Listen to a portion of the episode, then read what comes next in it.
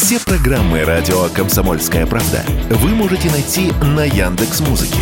Ищите раздел вашей любимой передачи и подписывайтесь, чтобы не пропустить новый выпуск. Радио КП на Яндекс Музыке. Это удобно, просто и всегда интересно.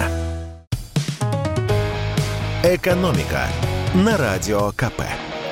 Здравствуйте, дорогие слушатели радио «Комсомольская правда». В эфире наш ежедневный обзор самых важных экономических новостей. А российская экономика – это не только бурный рост, постоянное развитие и успешное международное взаимодействие.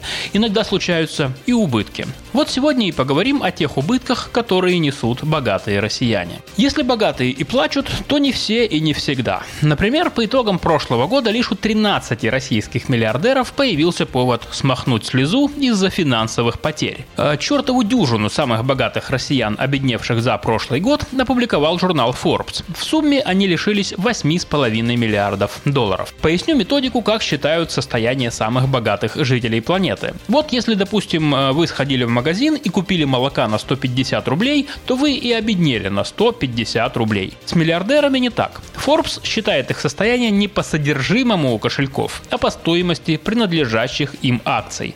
Подорожали акции, значит и олигарх разбогател еще сильнее. Если подешевели акции, то все наоборот. Что характерно, в прошлом году богатели в основном сырьевые олигархи. Обеднели те миллиардеры, которые связаны с высокими технологиями. Ведь, несмотря на санкции, многие полезные ископаемые в прошлом году дорожали, а следом и акции добывающих компаний, принадлежащие российским олигархам. А вот IT-сектор просел. И это вполне ожидаемо после бурного роста в пандемию.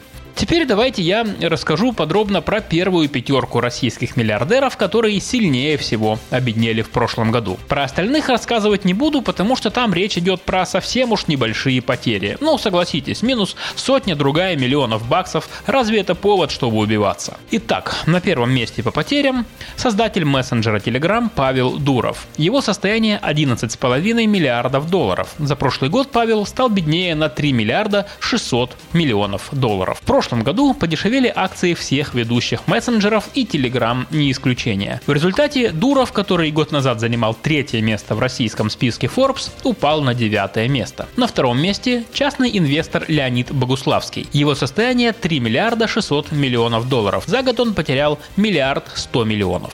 Инвестиционным фондам Леонида Богуславского принадлежат доли в сотни с лишним IT-компаний из Америки, Европы и Азии. Их котировки в прошлом году снизились. Третье место занимают братья Игорь и Дмитрий Бухманы, владельцы компании-разработчика компьютерных игр PlayerX. У каждого из них сейчас по 7 миллиардов долларов. За год каждый из братьев потерял по миллиарду и сотни миллионов. Здесь история та же. Общее снижение IT-рынка ударило и по Бухманам. Стоило миру выйти с удаленки в офисы, как интерес к компьютерным играм заметно угас. Интересно, с чего бы это, правда? Четвертое место по потерям занимает частный инвестор Фархат Ахмедов. Его богатство составляет 1 миллиард 100 миллионов долларов. За год он стал беднее на 600 миллиардов. Бывший сенатор Ахмедов владеет акциями самых разных компаний, от сырьевых до финансовых. Ну, в прошлом году они не принесли ему удачи. Да еще и под санкции попал, яхту арестовали.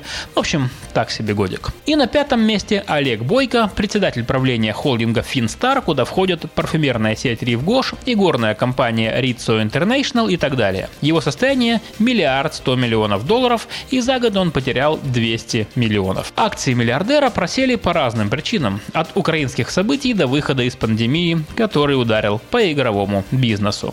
И в завершение давайте поговорим о той части россиян, у которой не настолько хорошо с деньгами. Со следующего года в России начнут действовать новые правила внесудебного личного банкротства. Минэкономразвитие подготовило поправки в закон о несостоятельности. Законопроект увеличивает максимальный порог долга, при котором человек может начать процедуру личного банкротства во внесудебном порядке в два раза – с 500 тысяч до миллиона рублей. При этом минимальная планка долга снижается с 50 тысяч до 25 тысяч рублей. Во внесудебном судебном порядке, это значит через МФЦ. Достаточно будет просто прийти туда и написать заявление. Дальше уже специалисты изучат все подробности и вынесут решение. Можно ли списывать долги во внесудебном порядке или нельзя. Долги спишут, если выплатить их невозможно, а денег и имущества у должника нет.